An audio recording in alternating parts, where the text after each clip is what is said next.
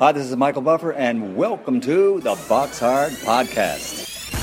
Hello, everyone. This is Mikey Garcia. This the monster from the swamps, Regis Rougarou Prograis. Hey, what's up? This is King Carlos Molina, former IBF world champ. This is Michael, the Bounty Hunter, 2012 Olympian and your people's champ. This is Charlie Edwards, flyweight champion of the world. This is Fast Eddie Chambers, and you're listening to the Box Hard Podcast with my main man, Joey Coastman. Hello, everybody, and welcome to episode 187 of the Box Hard Podcast. I'm your host, Joey Coastman. I'm joined, as always, by the infamous Mr. Ayaz Sumra. Ayaz, how you doing? I'm good, Joe. Yourself? Very good, my friend. Very good. Let's dive straight into the review part of the show here. I'm going to waste no time. We're going to start at the Nottingham Arena in Nottingham, United Kingdom. Um, this was obviously last Friday, a debut win for Charles Frankham. Although he didn't really overly impress, to be honest with you. He uh, seemed a little bit too easy to hit for my liking. He had a huge size advantage over his opponent. Um, but yeah, a win nonetheless. Obviously, he banks those rounds. It was a four rounder. A win against a guy whose name I won't even try to pronounce. Uh, also on the bill, Chris Billam-Smith. He was thrown on. Um, as a little bit of a replacement kind of thing. I think a few fights fell out of bed on the week of the fight, uh, the fight night, and then Chris Billam-Smith was one of the guys to step in. He managed to move to nine and zero, just a little keep busy before he has his fight against Richard Riakporhe soon, and it was a win against Yassin Habachi, who's now four and uh, sorry five and fourteen with five draws. Uh, he retired on his store after three rounds, so a stoppage win there for Chris Billam-Smith. Also on the bill. Speaking of the Smiths, Stephen Smith, he returned to the ring after about a year and a half out of it. Uh, he picked up his 26th win inside 30 fights. It's, of course, 26 and 4. A points win over six rounds against Des Newton, who's now 7 and 5. Newton was down in the fifth uh, from a body shot, but like I say, he got back up and survived the distance. Uh, also on the bill, Terri Harper moved to 7 0, a TKO in the sixth round against Claudia Lopez, a former world champion, if I'm not mistaken. 25 and 10 now, her resume, or her record, I should say. And Terri Harper 7 0, like I say. Lee Wood, he looked amazing, actually. He moved to 22 and 1. He really did steal the show. It was for the Commonwealth featherweight title. Ryan Doyle, former holder of the belt, big puncher Ryan Doyle. Um, I think he really does blow hot and cold, though. 17 and 4 now with one draw. He just wasn't at the races. It seemed like it was perhaps his game plan to try and come on late um, in the fight because I think he'd been, you know, like 10 rounds quite a few times. I think he may have even gone 12 rounds before, whereas Lee Wood didn't really have experience in the later rounds. But no, he was completely, completely out of his depth, so it would seem, and he was outclassed pretty much for the whole fight. I don't think he even won a round. Really, really impressive there from Lee Wood. I actually uh, believe that that Doyle would win, probably by stoppage. Um, obviously, looking at Lee Wood's only loss, it came to Gavin McDonnell. I said it on last week's show, not a puncher at all. And Ryan Doyle, we know he can crack.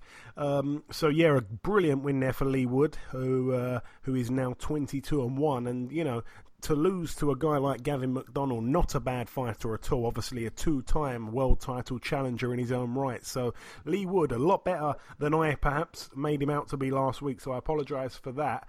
And a guy that perhaps we all thought was a little bit better than he was. Jordan Gill, 23 and 0, he was. He was on the verge of being ranked in the top 15 with a WBA. It was a it was supposed to be anyway, a defence of his international WBA featherweight title. In the other corner, the well, the uh, the man that we hadn't really heard much about, Enrique Tinoco. He was a guy that no one really knew, and then, like I say, it looked really bad because he was able to beat Jordan Gill and beat him in real good fashion. He was down three times during the fight, all from body shots. Um, Tinoco, like I say, he was a guy that we didn't know much about. He had a record of 17 and 5 with four draws. I mean, you look at his resume, he'd been the distance with a few prospects. He didn't have any standout wins at all.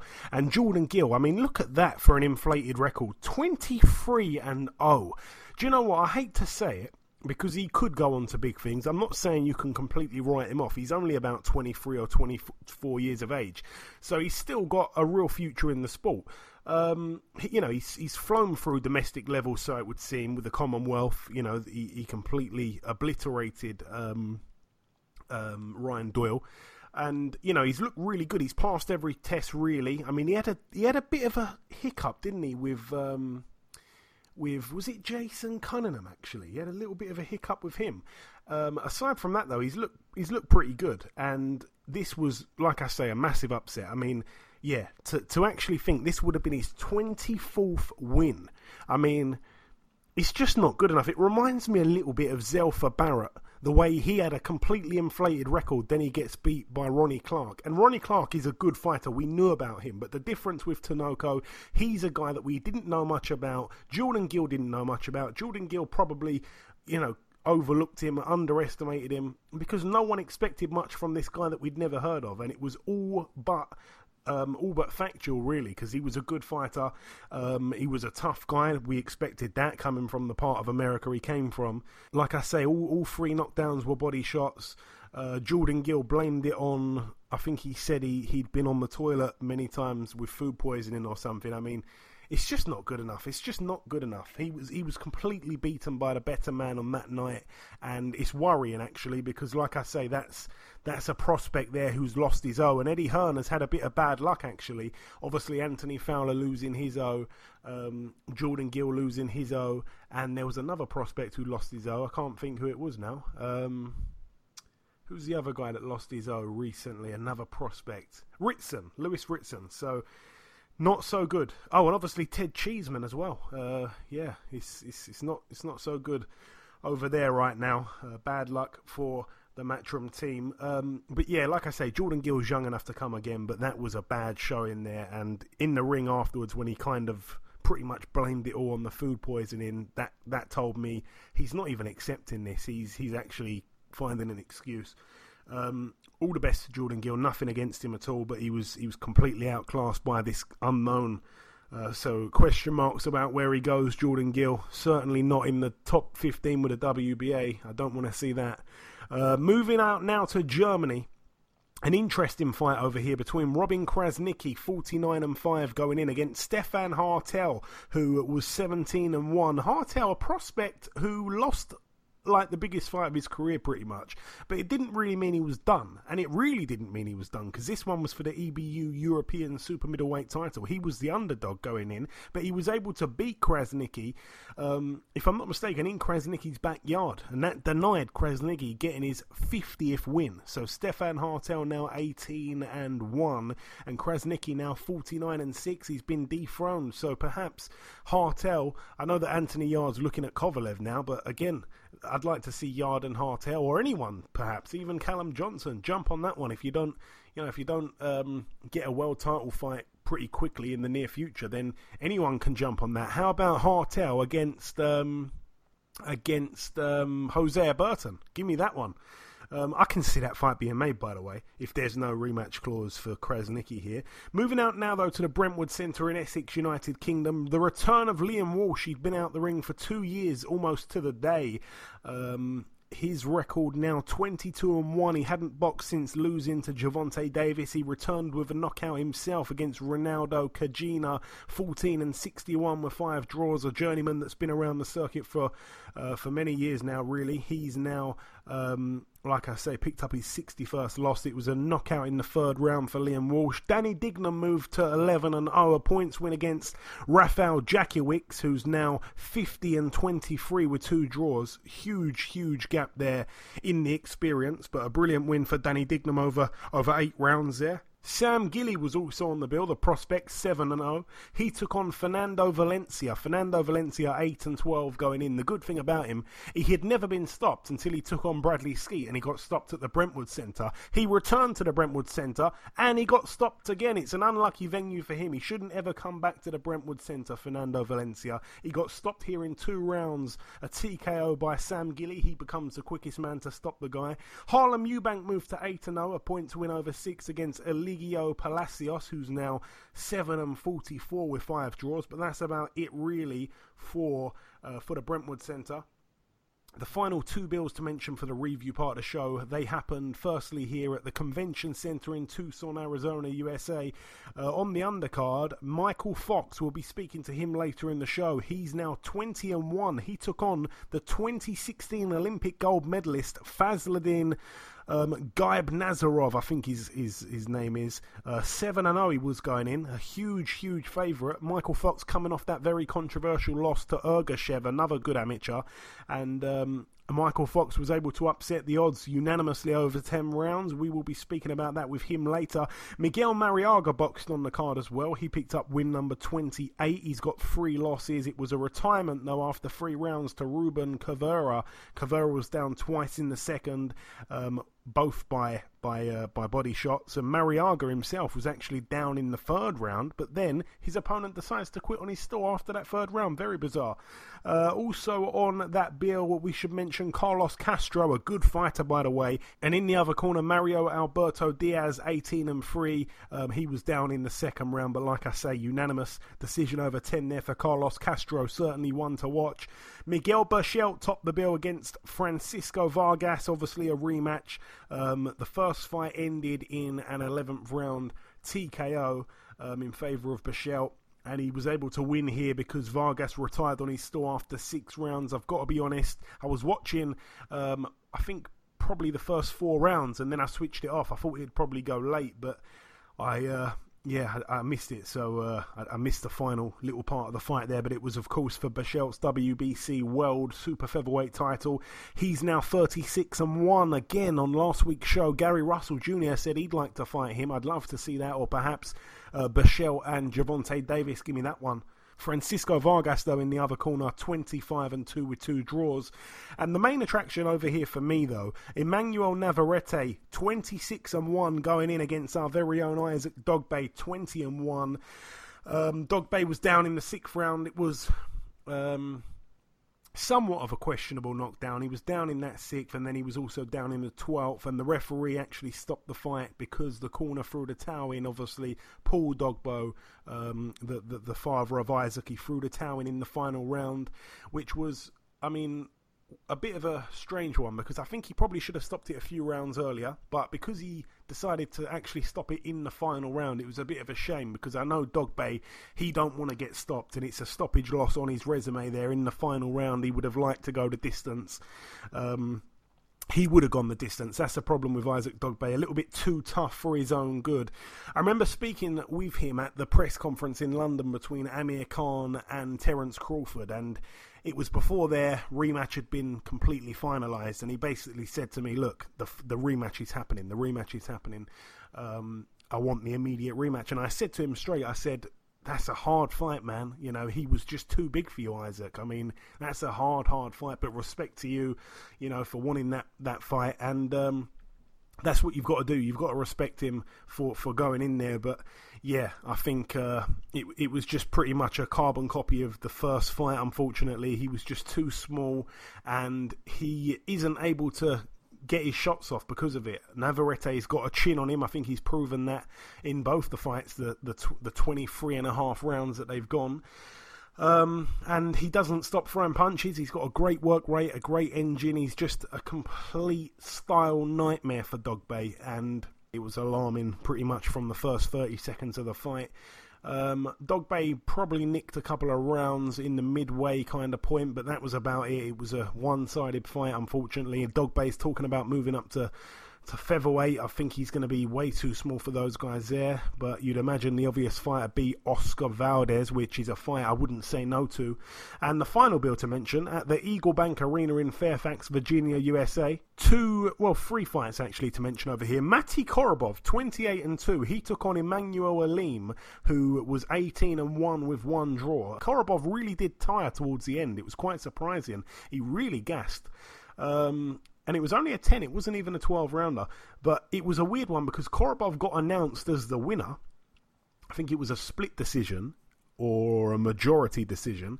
And then, you know, the, they both got out the ring, the fighters. I think they did their interviews, went back to the dressing room, and the show went to a commercial break or an advert break, I should say.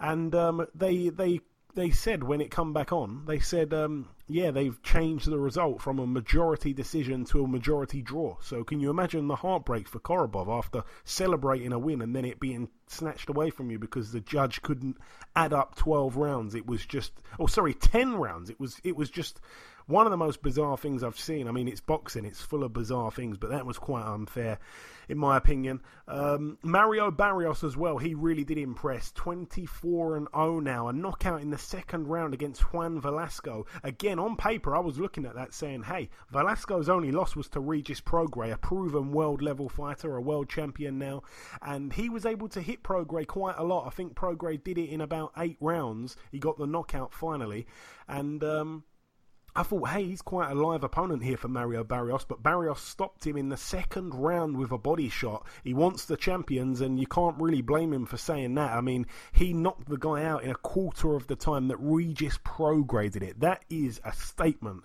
And topping the bill, Jarrett Hurd, 23 and 0. He put his IBF, IBO, and WBA world titles on the line against Julian J. Rock Williams, a friend of the show. I'm pleased for him. I said it on last week's show. I'd love to see him win. Although I had to be honest, I, I couldn't see it. I said I thought that Hurd would probably get the knockout or or beat him on points quite wide. Um, Hurd was down himself in the second round. It was a bit of a strange one, to be honest with you. It was it was like a little bit of a uh, um, like a delayed reaction. It was a weird one. He got hit with a shot and then he seemed to have a slight delayed reaction and go down. But it was a brilliant, brilliant fight, by the way. I mean, Hurd did try his usual you know, his usual tactics. He tried to impose his size, but he just couldn't really get off. I mean, he started slow. He's become a bit of a slow starter.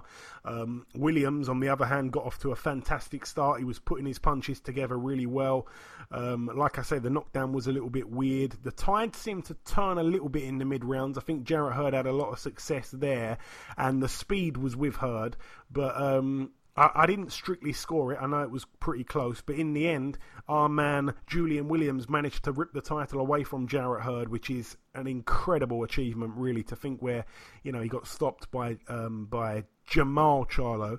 Um, you know, to think he's gone from that to this, and uh, credit to Julian J. Rock Williams. It was a brilliant post fight interview. You could see the emotion on his face. He was in tears. We love a good story in boxing, and that was a good, feel good story. So, all the best there to Julian J. Rock Williams. I'd like to see him if Tony Harrison loses to Jermell Charlo, I'd like to see those guys get it on. It'd be interesting. Jermell Charlo against Julian Williams, or perhaps let Hurd fight the loser of that fight as well. I mean, I wouldn't mind seeing Hurd fight Tony Harrison again, or perhaps fight um, Jermell Charlo if Tony Harrison does get the, the, the, the, win in the rematch against Charlo. It is confusing, but there are some good fights to still be made in that division. Don't get me wrong, um, even though most of the top guys have got losses now, at least one loss for every guy apart from. Uh, apart from Munguia. So there are still some brilliant fights to be made over there. But that's it for the review part of the show. Just before we wrap up part one, the last thing to do is to welcome guest number one. Ladies and gentlemen, please welcome the super lightweight prospect. It is, of course, the Professor, Mr. Michael Fox. Mike, welcome back on the show. Uh, thanks for having me. Yeah. So, Mike, you're obviously fresh off your win on Saturday. You boxed on the Berchelt versus Vargas undercard in Arizona. In the other corner stood the undefeated 2016 Olympic gold medalist Fazliddin Gabe Nazarov. Uh, they didn't show the fight over here in the UK. They showed, uh, I just think it was like the Dogboe fight and the, the Berchelt fight. So, please talk me and our listeners from the UK through the fight if they haven't seen it. Uh, yeah, well, it was on uh, ESPN Plus. I didn't, I, I didn't know y'all didn't have that app, but um, it was, uh, it was, it was the main, it was the uh, the last last fight before the uh, main card started, uh, Dogboe and and, and uh, whatnot. So you know, we we come out, you know, we come out to the uh, to the, in the first round. He's um, we're both moving around a lot. He's very, he's actually very quick on his feet, so he was able to bounce in and out. Uh, maybe uh, made miss a lot. So um, I gave him the first two rounds, especially in the second round. He caught me with a big shot that you know everybody oohed and awed about. Coming with a couple shots, um, but they didn't. They didn't really. They didn't really phase me. But he he did try to. Uh, he, he did try to finish me off. Uh, he did try. He, he tried to. He tried to finish me in the second round. But um, you know, after that, the third round, my my my, my coach, my dad, he tells me um, he can't fight backwards. So just keep pushing him back so he can't leap in and catch you like he did. So that was really the story of the fight on my end. I was just trying to keep him going back, um, show the judges that I'm initiating, the, trying to initiate the action. Um, we, we we exchanged some great, we we both exchanged some great shots, um, but in all, it was it was it was a uh, it was a great fight. He lost a point in the seventh round for uh, holding.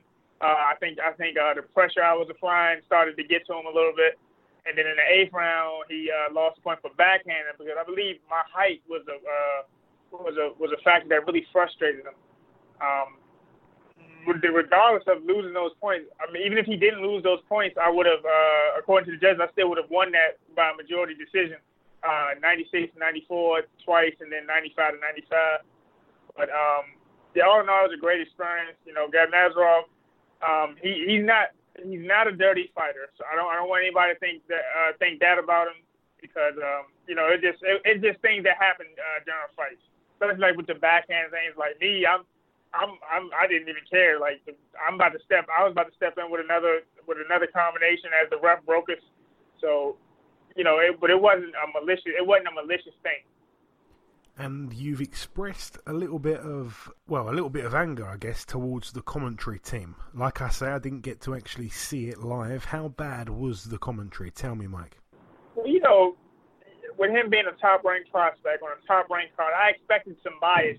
Um, uh, from the commentary team. It's not really them being their bias didn't upset me. Is the thing that necessarily upset me. It, it was what uh, uh, what Crystina Poncher said.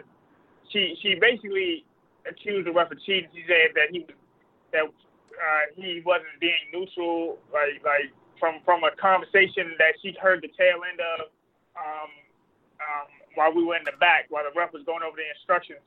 You know, we we we we voiced some uh, we voiced a few uh, uh, things that we like we asked the ref to look out for. Like if he come if he tries to come in with his head down, um, be be aware of that. If he tries to say I hit him behind the head or them jumping or since me being tall and jumping on top of my head when I try to duck or anything, we, we did we voiced we voiced those we voiced those uh, concerns. And then um, you know the referee's name's uh I mean Tony Zano uh, Zano he um he said man it's your night to shine which you know, which is a just a, a which is just something that that referees say to fighters to basically say, I don't want to, I don't want to get involved in this fight if I don't have to. So just keep it clean. You know, she misinterpreted. She she tried to. Inter- I guess she misinterpreted and tried to um, make it sound like he was being uh, he he wasn't uh, roughing a neutral fight. And yeah, I didn't really I didn't really appreciate that. And I did I, I did vo- I did voice that. Um, the biased commentary was expected that was expected. Anytime you coming on the B side, you don't don't expect a fair shake. If I'm if I if I can tell that to any fighter on the way up, you coming on the B, don't be afraid to come on the B side because uh, you can still uh, potentially win. Like myself and Julian Williams, who both came on the B side, and he won a world championship, and I beat an Olympian. But you know, biased commentary, that's part of the, that that that that is a that that's a that's a, a trend as of late. That's that's really that that that really takes away from um, that can really take away from a good fight if a casual fan doesn't know what to look for. Yeah, it certainly can. Um, you know, this fight obviously you were a huge underdog going into it. Not only that, but you were coming off that that that loss in the fight before, which was only twelve weeks earlier. Tell me something, Mike. Um, your only loss, which I'm talking about here, was very controversial. I actually thought you won. You thought you won. Ergashev was a southpaw. He was he was a you know a Uzbek yeah. fighter. Your opponent on Saturday was a southpaw, another Uzbek fighter. Did you learn anything from your quote unquote loss to Ergashev that helped you in your win on Saturday?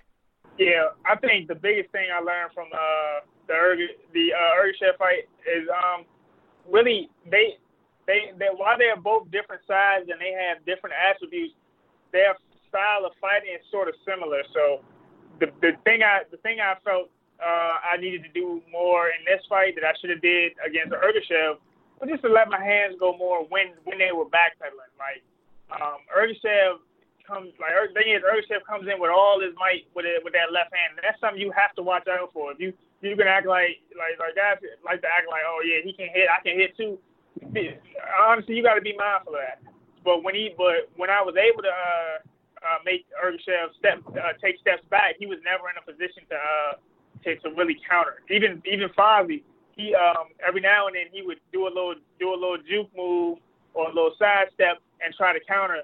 I didn't Ergashev looking back at that fight, Ergashev didn't do never really did any of that. Unless he if he was coming forward, he was punching. If he wasn't coming forward, he was on total defense mode. Those were times where I need to let my hands go more. So in this fight, when I fought uh, uh, Gab Nazarov, um, when he sealed up and, and, and whatnot, I tried to just. I, I, I, my main thing was to let my hands go, just boom, boom, boom, just let let it go, let go combinations, a lot of punches to show the, the judges that you know I'm I'm here to fight. I'm initiating the action, and I think uh, I I think that I I didn't show that I was initiating the action against Ergashev, and that's something that cost me. I think I countered well enough to, uh, I still think I countered well enough to win that fight. I still landed clean shots, but everything was a reaction to a lot of what I did was a reaction to what Ergashev was doing, and that's where I that that's where my fault was in that fight.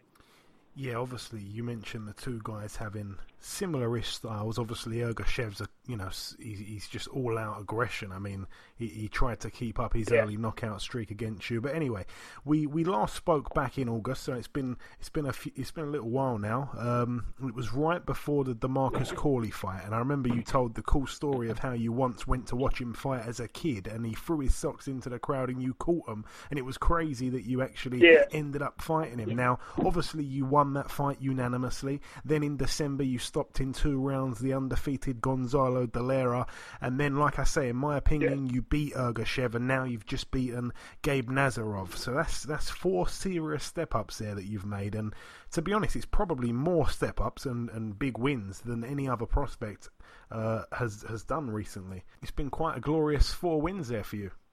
I appreciate that.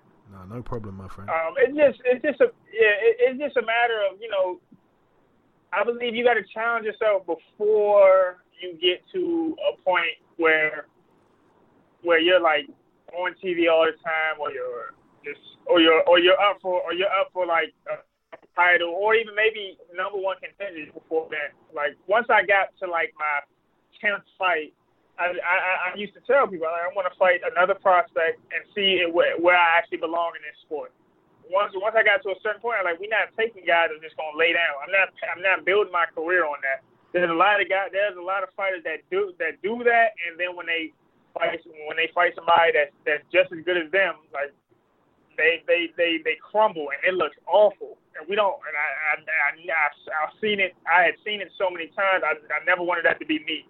So you know, the times that I tell we, we there were calculated risks. We didn't just take the first thing. My my team would see how we matched up stylistically, and, and, and my dad would tell me, "Oh man, you if you want to if you want to be good, and if you if you think you can actually go far in this uh, sport, you shouldn't have no.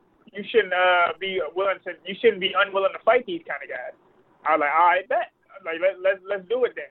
You know, I got a team that believes in me. I have I have uh, a lot of faith in my own ability, so it it was nothing. It, it was nothing to just just just take a challenge. Like really, I told and I told I told people they said, yeah, you suffered your first loss. I like, man, if I was if I really cared that much about being undefeated, I wouldn't have uh, fought Ergashev. You know, I wouldn't have fought Ergashev. I wouldn't have fought Delara.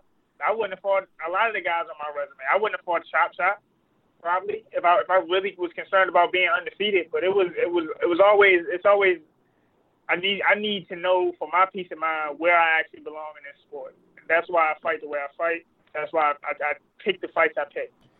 Yeah, and you certainly wouldn't have fought Gabe Nazarov coming off a uh, you know, off a loss on paper, you wouldn't have wanted to, to, to make it two losses in a row if you really did care about the undefeated streak. Um, like I say, you've you've been very active lately. Four big fights in a nine month period. I want to kind of squash two questions in one here. Do you know just yet when your next fight will be? And obviously, your last two fights have seemingly been at a catch weight of 142. What is the long term plan? Is it to lose the two extra pounds and go down to 140, or would it be to move up to welterweight eventually for the titles?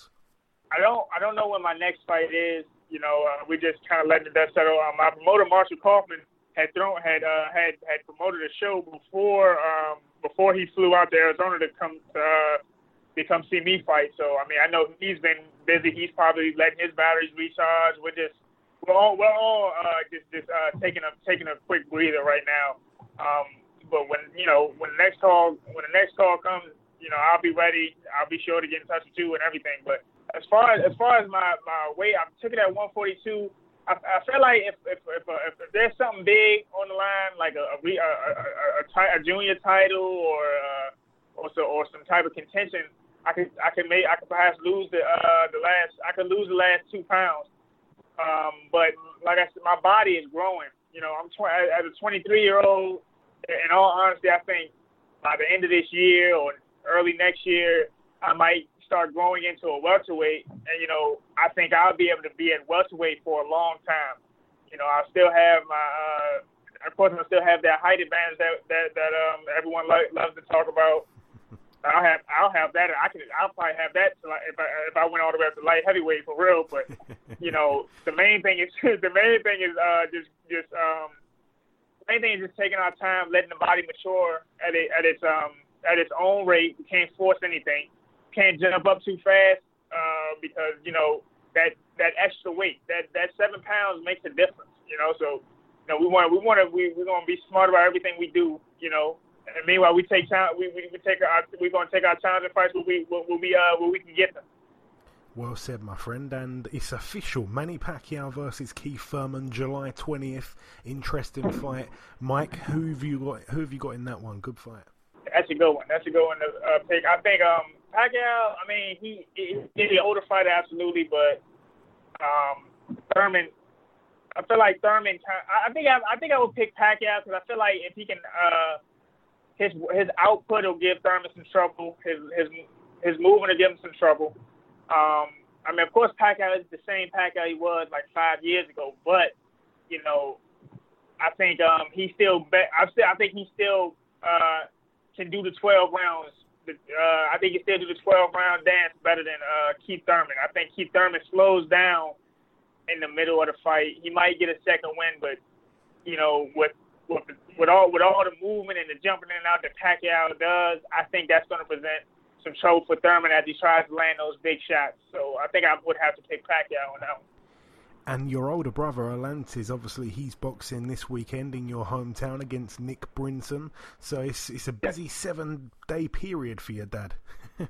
absolutely, absolutely. You know, um, but you know, Ted Ted is uh ranked number four by the WBO he's trying to keep his rankings up.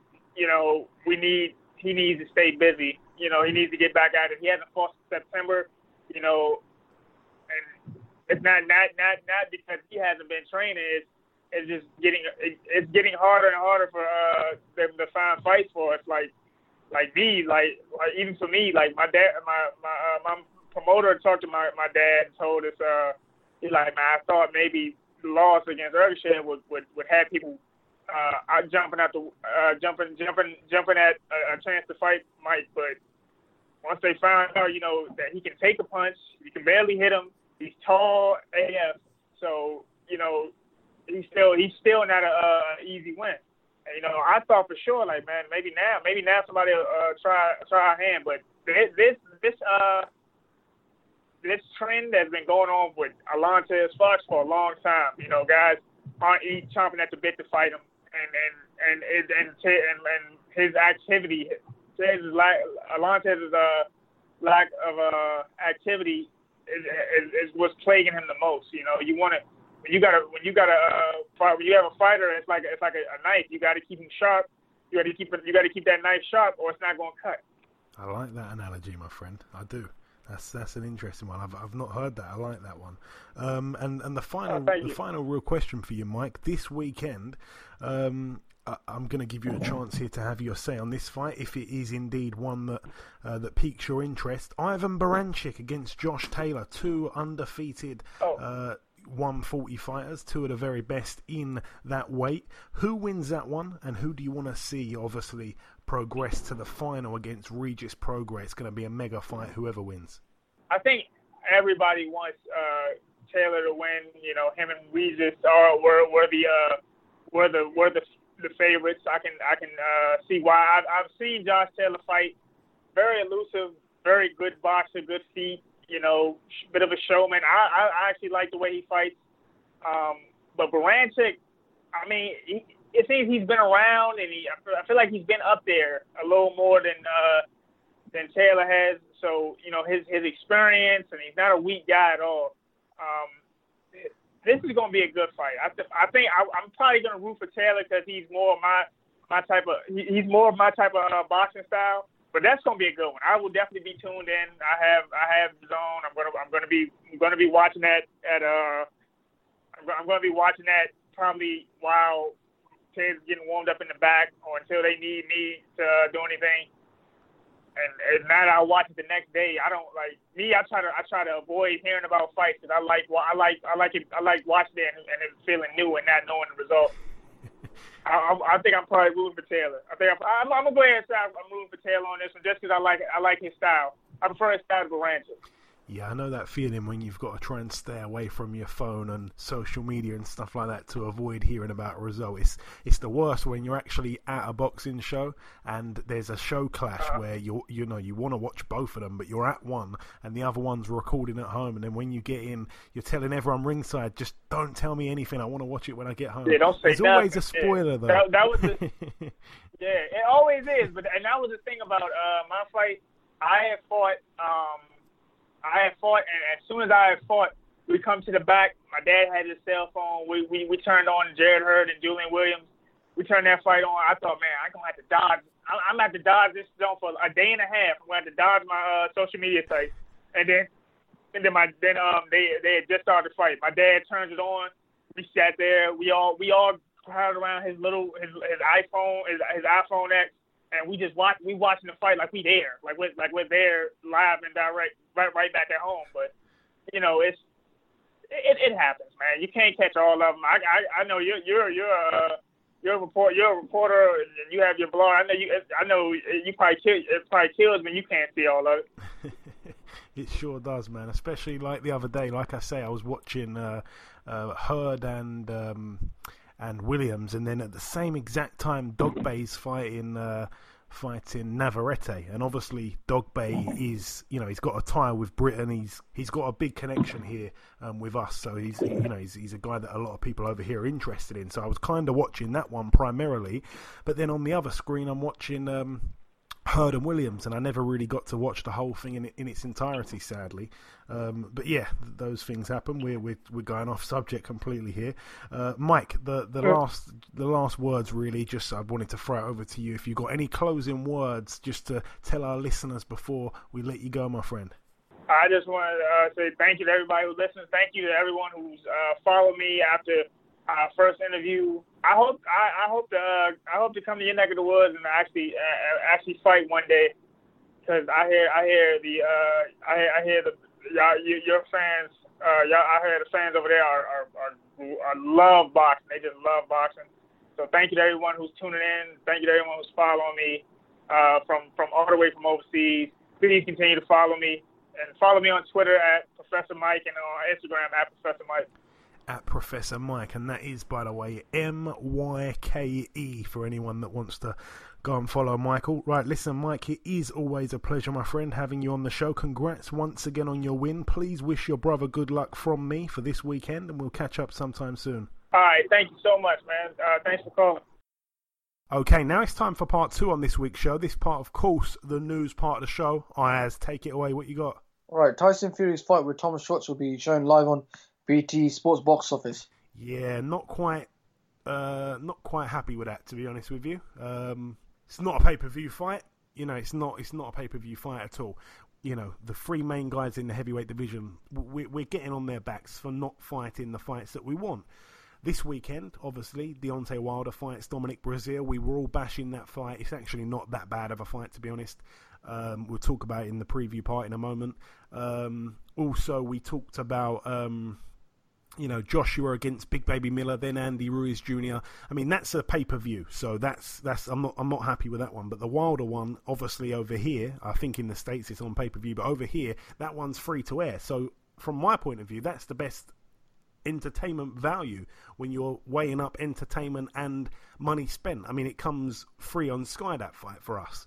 So um, paying money to watch you know, Tyson Fury against Tom Schwarz and Joshua against Andy Ruiz Jr. I preferred to watch Joshua and Andy Ruiz Jr. with a solid undercard. But I'm hearing the undercard that they're putting on for Tyson Fury against Schwarz isn't even a great undercard. So, I'm, I, I, honestly, I'm Fury's biggest fan, but I don't think I'm going to be paying for that one. Right, Josh Kelly will face uh, Ray Robinson on the undercard Joshua vs Ruiz Jr. Yeah, Josh Kelly in a step up actually. Um, I mean, this guy Ray Roberts, Robinson. Obviously, it's not Sugar Ray Robinson. but um, yeah, I mean, a, he's a tough guy from Philly, 24 and 3 with one draw. His record, he's only been stopped once. It was to Yordenis Ugas, obviously a good fighter. That was back in uh, in the early part of last year, and he's coming off that draw recently. But it was back in March against Egis Kavaliauskas. That was um, a fight where a lot of people thought he nicked it, and reading between the lines, Kavaliauskas knocked out David Avanesyan and this guy drew with Kavaliauskas. So in a way, I know boxing doesn't really work like that, but Josh Kelly's fighting a guy that drew with the guy that knocked out Avanesyan. So it's a fight that we like the sound of. It sounds good. It should be a good fight. He's quite a tough guy, like I say. Uh, his other losses came to he lost to Sean Porter on points back in 2010. He's been a pro a long, long time actually, and um, he's got that experience over Josh Kelly. So it's a good fight. And I tell you what it's, it's, I really hope it gets the, the credit that it deserves because it's a real risk. Actually, he's a kind of low risk, uh, sorry, high risk, low reward type of fighter. Ray Robinson. That's why he hasn't really been getting these big fights of recent times. Right, Manny Pacquiao will face Keith Thurman on July 20th. They said it's on pay per view over here at all. Have they said that yet? No, no announcement. No announcement. Well, that's a pay per view fight. I mean, I don't want to start encouraging pay per views at all because there's too many of them. But um, yeah, I mean, that's a that's a fight that really does deserve some money out of my pocket, to be honest with you. And remember, those people that are trying to campaign for for Froch Groves free, that'd be on pay per view. So think about things before you tweet them. We do not want to see that. There's too many pay per views. Obviously, Dillian Whyte against Rivas as well. Too many pay per views. Um, Caleb Plant will face Mike Lee for the IBF super middleweight title. Yeah, Mike Lee. Um, he's been a guy that's kind of been trotting around in the background. Um, whereas, you know, Caleb Plant, especially in the last sort of 12 months, has really turned into such a brilliant fighter. He's got a great story. He's got a very sad story, actually, but one that really grips your heart. Um, and Mike Lee, like I say, 21 and 0. Um, you know, he's kind of been knocking around for a while. I remember him being undefeated a few years back, but he hasn't really had the big kind of fights. He's been pushed on quite slowly. He's he's uh, I mean he's he's he's kind of gone a similar-ish kind of path to Jordan Gill in some ways, where he's just you know been been fighting kind of knockover jobs. Really, not as bad as Jordan Gill, by the way. He's he's fought some half decent guys with a pulse, but um, yeah, I, I don't think he's going to have anything to you know danger Caleb Plant. I think it's a, a relatively easy first defence for Caleb Plant, who's just bought his. Uh, his first house with his missus. So credit to him. He's a friend of the show. We wish him all the best. Yep, and that's it for the news. Okay, thank you very much, Ayaz. Let's try and rush through this here. We're going to start at uh, the Ulster Hall in Belfast, Northern Ireland, for the preview part here. Let's start with the. Well, there's only really one fight to mention. It's happening uh, on ESPN Plus. I think it's also on Box Nation, if I'm not mistaken. It's an MTK Global show. Ryan Burnett, the return of him. He's 19 and 1, former IBF Bantamweight World Champion. He fights for the vacant WBC International Super Bantamweight title against Jelbirt Gomera, who's 14 and 5. Um, Ryan Burnett, I mean, he hasn't even had a fight yet at Super Bantam. Obviously, he's moved up in weight, and to think that he's already fighting for a WBC minor trinket is actually a little bit suspect, especially the opponent he's taking on, Jaibert Kamara. I mean, or Gumera, I should say. I mean, he's he's been in there with Kanzu. Um, that's obviously the standout name on his on his record, but I mean, other than that, I mean, he got knocked out by Kanzu. It's it's it's an interesting fight. It's a weird kind of fight, really. That one. I hope it doesn't go under the radar, but yeah, it's good to see Burnett back. And Nonito Donaire is going to be sat ringside cheering on his former opponent. What a good guy he is. He's going to be ringside there in Belfast. Moving out now, though, to the Lamex Stadium, I think it said, in Stevenage, Hertfordshire, United Kingdom. Um, let's talk about this bill here. We have Joe Joyce 8 0. He takes on Alexander Ustinov 34 and 3. I'm expecting Joyce to have way too much for Ustinov.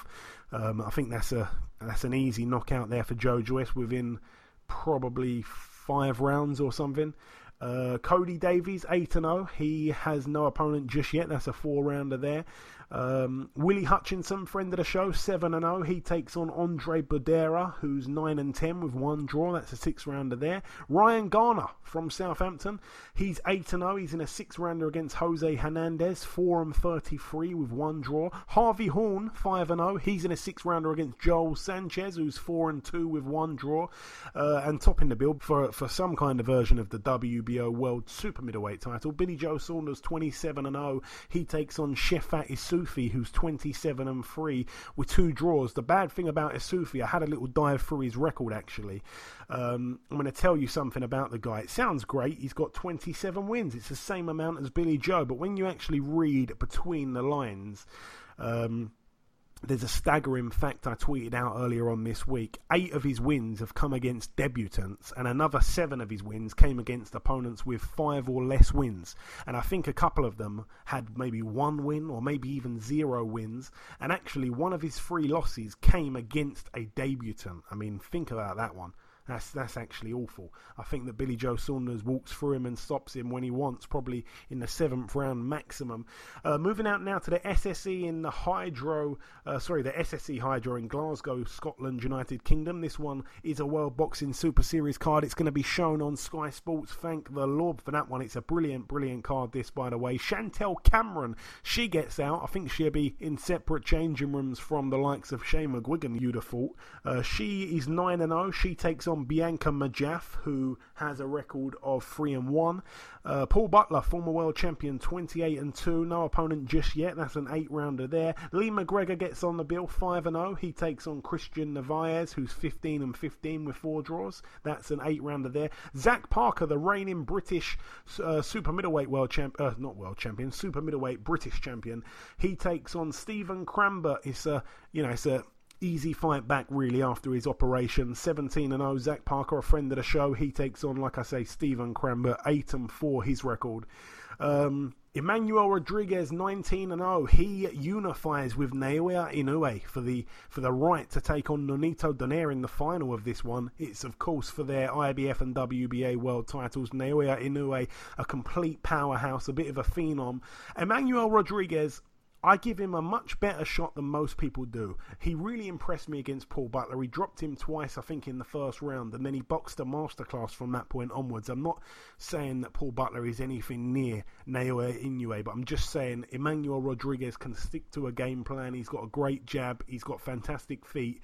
Um, it's one of those fights. I definitely think he's going to be on the back foot. I think Inoue is going to be coming to him. That could be the undoing actually there for Rodriguez. But I give him a shot. You know, I think he's got he's got enough skills to to try and win on points. I actually thought he was a lot taller than Inoue. I think he's about an inch taller or something like that. But Inoue's got quite long reach. He's got the longer reach despite being the shorter guy. So um, yeah, I think Inoue does get to him at some point, but I hope it goes a few rounds. Um, it's a brilliant fight, but like I say, I give Rodriguez a bit of a shot, more than most do. Um, but Inoue, like I say, if he is that special guy that we're trying to squeeze onto our pound for pound top five list, then he should do a job on Rodriguez. As sad as that may as that may sound, because Rodriguez is a good fighter. And topping that bill, Ivan Baranchyk, 19 and 0. He takes on Josh Taylor, 14 and 0. It is for Josh Taylor's WBC Silver Super Lightweight title, but more importantly, the IBF Full World Super Lightweight World title. Um, a 12 round fight there. Baranchyk eyes against Josh Taylor. A brilliant, brilliant fight. Give me your take. Yeah, I think it's going to be a very, very good fight. Obviously, it's in Scotland as well, in Josh uh, Josh Taylor's home home uh, home hometown. If I'm going to go with a win, I'm going to go with Josh Taylor to win by points, and him to, him to become a finally a world champion. it really has been overdue, and it's the final we'd love to see between Taylor and Prograis. Uh, you're going with Taylor on points. The listeners have gone with Taylor by knockout. There's three fights to predict on this week, and. Um, and you're all on 90 well you're both on 97 points. So hopefully one of you gets there this week. This could be the championship week um, or the second place week because uh, did i mention I, i've already won. Um, ayaz talk to me about inoue against rodriguez. What's your what's your take on that one? Inoue by um, I think, I think Inoue is a great fight with a great a huge amount with great knockout. Uh, so if i'm going to go win on that i'm going to go with Inoue to win by knockout. Yeah you're in agreement there with the listeners. Um, Moving out now to the Barclays Center in Brooklyn, New York, USA. This is the final card to mention.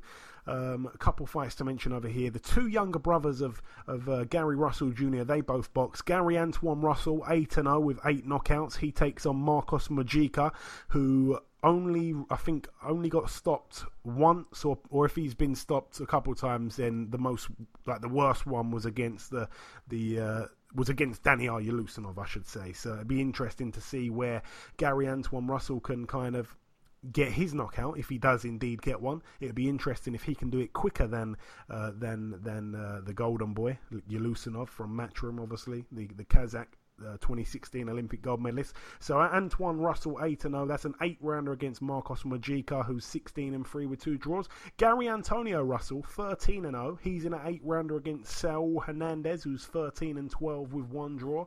Um, Gary Russell Jr., we had him on last week's show, 29 and 1. He puts his WBC world title on the line against Kiko Martinez, 39 and 8 with two draws. I'd expect Gary Russell Jr. to stop him. That is a mismatch, unfortunately. And topping the bill, as the final fight to mention, I'm going to let you go first here. Deontay Wilder, 40 and 0 with one draw. He puts his WBC world heavyweight crown on the line against Dominic Trouble Breazeale, 20 and 1. A friend of the show. I'd love to see Dominic Breazeale do it, but but Deontay Wilder did not punch hard. I mean, this is. I mean, it's not really. A, to be fair, it's really a mismatch. Obviously, we've seen. Oh, that's a bit harsh. Okay, let me reword that. I mean, it's not the best fight to be seen for a world heavyweight title. Obviously, Deontay Wilder fighting um, Dominic Breazeale. If I'm going to go with a win, I'm going to go with Dom, uh, Deontay Wilder to win by knockout. But I, I can't see. I, I really can't see Dominic Breazeale winning this fight at all. Yeah, I mean, I'd love to see Dominic Breazeale do it. He is a friend of the show. I know things are very personal. There's no fake beef between those two guys. Um, it really did go off in a hotel foyer. Um, there's all sorts of accusations flying around about the Deontay Wilder camp, and they were quite disgusting. I think Deontay Wilder's also said quite disturbing things in the build-up about you know boxers losing their lives and stuff like that. It's it's quite distasteful. Um, I understand you've got to sell the fight. I think he's gone a little bit overboard, and that pairing with the fact that Deon, uh, that not Deontay Wilder, that Dominic Breazeale is a top man. He's a good guy. He's been on the show a couple of times. He's a true gent. I really have got a lot of time for Dominic Breazeale. I'd love to see him do it, but it is a it is a tough task. It's asking a lot out of him, but I'd love to see him do it. He's got a puncher's chance. He's got more than a puncher's chance actually. Um, but yeah, someone is getting knocked out, and of, of course you've kind of got to go with Wilder. So you're saying Wilder by knockout. I as the listeners are agreeing with you. So you're both in agreement on that one as well. Uh, but yeah, that's about it. We've tried to fly through everything as quick as possible there. That's it for the preview part of the show. Just before we wrap up part two and finally end the show, the last thing to do is to welcome guest number two. Ladies and gentlemen, please welcome the top heavyweight contender himself. It is, of course, Mr. Michael Hunter. Mike, welcome back on the show. Thank you for having me. it's always a pleasure. So, Mike, we last spoke in, in November. It's been quite a while. It was fight week for the fight against Alexander Ustinov, a fight you had ridiculously short notice for. However, you stepped in, you flew to Monte Carlo, and became the quickest man ever to stop Mr. Alexander Ustinov. Talk us through that win real quick if you can.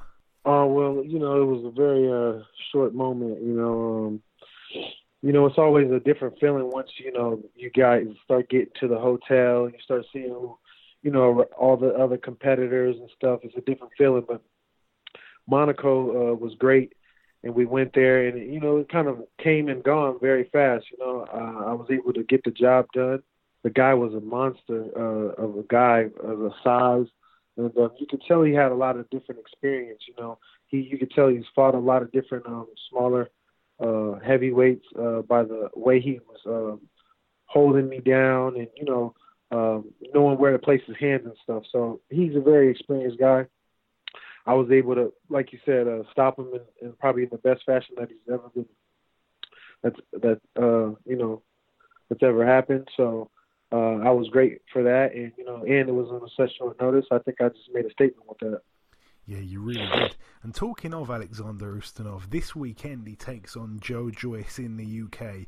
Uh, what are your thoughts on that fight? Obviously, there was a comment made by Joyce's manager at the time, kind of saying that Ustinov was, uh, you know, no good of an opponent to fight you. And then obviously his man Joe Joe Joyce takes him on this weekend. So, uh, yeah, funny how boxing works. Yeah, yeah, I think that's kind of funny. You know, uh, he did. I remember exactly that he commented about it, about me fighting, and I took it. You know, it wasn't. um It's not like I was getting ready for him.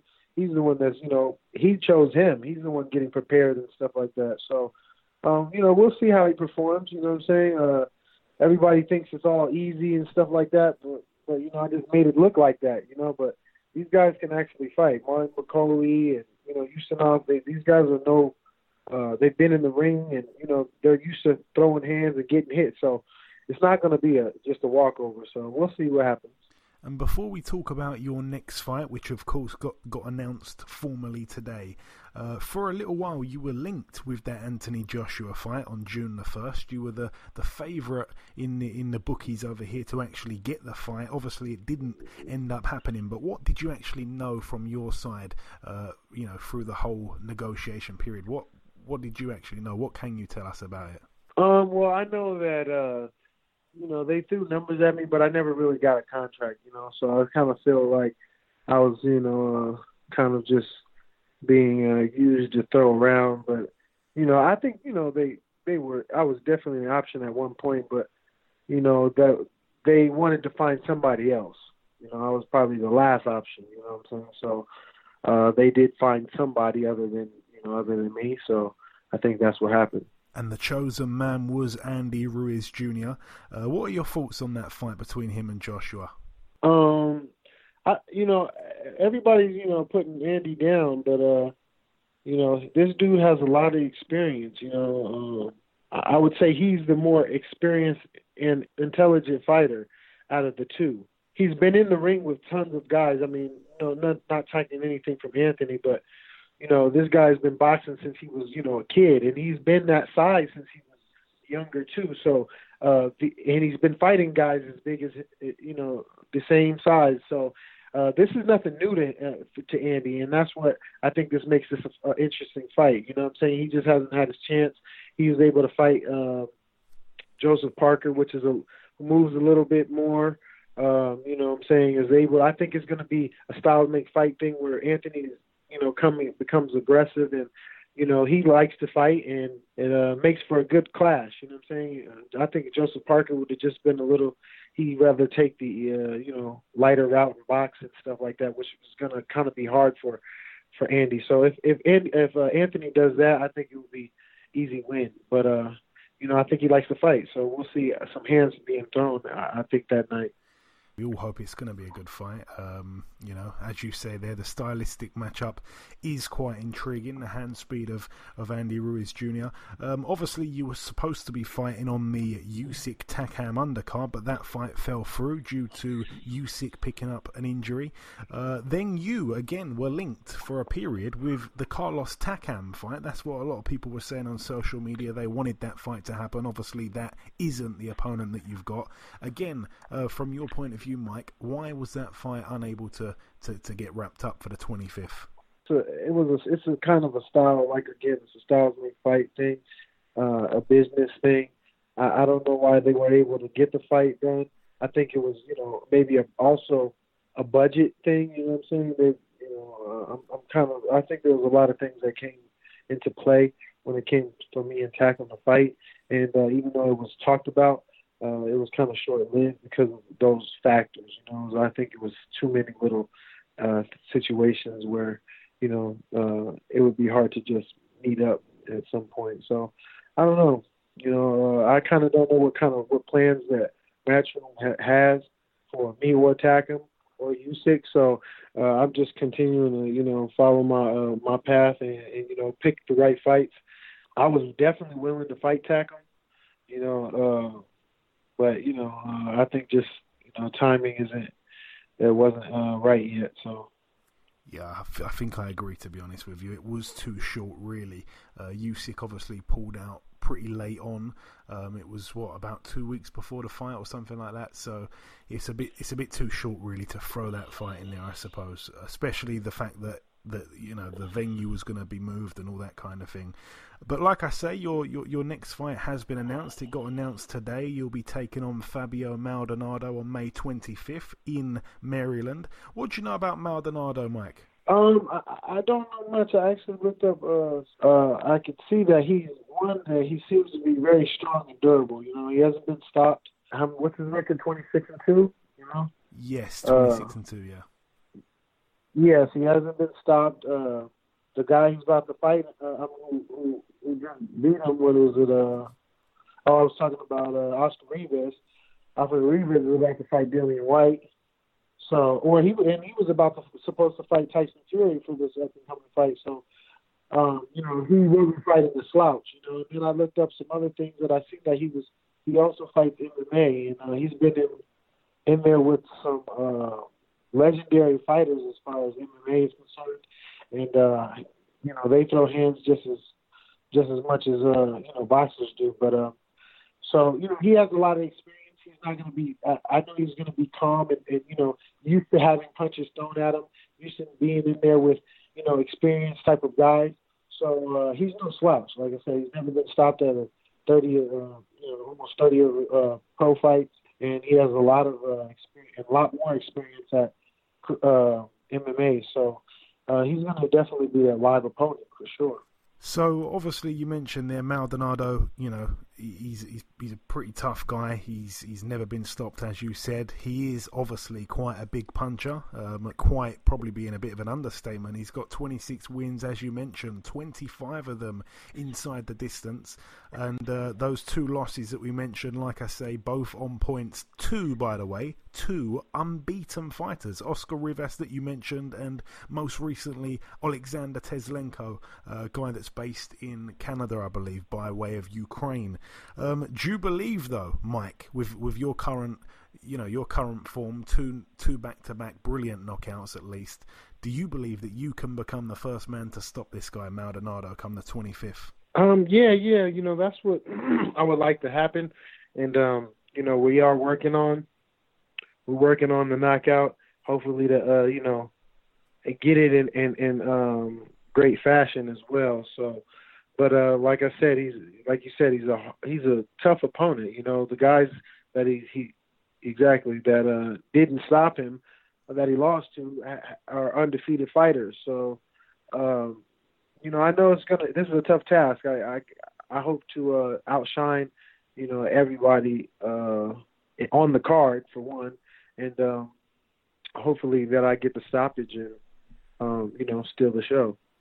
And my final real question for you, Mike, we've kind of flown through things here. Uh, you mentioned Oscar Rivas. We've mentioned him, myself and you, a couple times during this interview. Obviously, he takes on Dillian Whyte. You box Rivas in the amateurs. That fight, though, against Whyte happens on July 20th. A good fight, actually. I really like it. Uh, not many people do, but I actually like that fight. What are your thoughts on that one? Um, those are two top guys. They're they're both live fighters and live opponent. Um, yeah, live fighter. So uh, that is a very interesting uh, fight. Oscar Rivas, exactly. I, I fought him in the amateurs. We've been, uh, I've seen him on numerous occasions and um, in the amateurs. So he has a lot of experience. Um, you know, Dillian Whyte. Uh, we all kind of know who Dillian Whyte is, but you know, we kind of get, get over, uh, tend to look over these guys that have, you know, haven't got to uh, just do it or shine and easy ways like uh, Dillian Whyte and Anthony Joshua and all these other guys. Uh, you know, but there's guys that are, are out there that's been in the amateurs and has been fighting before. You know, was fighting before Anthony Joshua and stuff like that. They have a lot of experience and they're still live opponents. So yeah, it's going to be in, uh, definitely an interesting fight. Uh, I think uh, Dillian Whyte will pull it off um, by split decision or something close. uh, if it's you know one of them doesn't get hit with a big banger. But I think Dillian Whyte should win it, uh, just but by by close. I don't think uh, he's gonna blow him out. If he does, that would be a a good statement to put on for him. And I'm going to throw this one in as well, Mike. Obviously, you know you were linked with a Joshua fight. You were you were being talked about for Takam, perhaps. These are all big name opponents. These are a step up from the likes of Ustinov, from the likes of Bakole. In fairness, I want to just kind of ask you which type of fighters realistically are you looking at for the fight past this one? So, you know, this fight obviously takes place next weekend. So that's that. You know, that's we're at the back end of May there. So you'll probably fight one or two times, I'm guessing. Um, you know, in the remainder of mm-hmm. 2019, what type of guys are you looking at in a realistic world?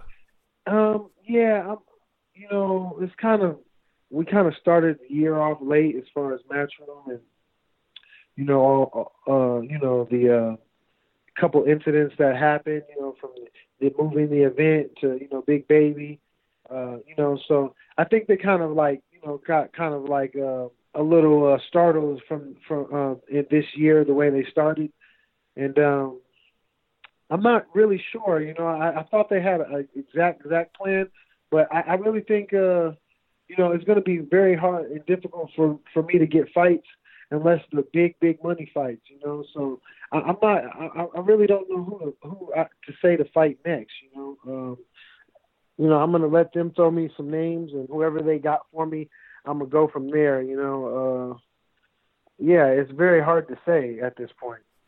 I know that you'll fight anyone anyway, so it's one of those questions that uh, you don't really need to answer too much. Um, and finally, Mike, just before I let you go, any closing message at all to our listeners just before we let you go, my friend?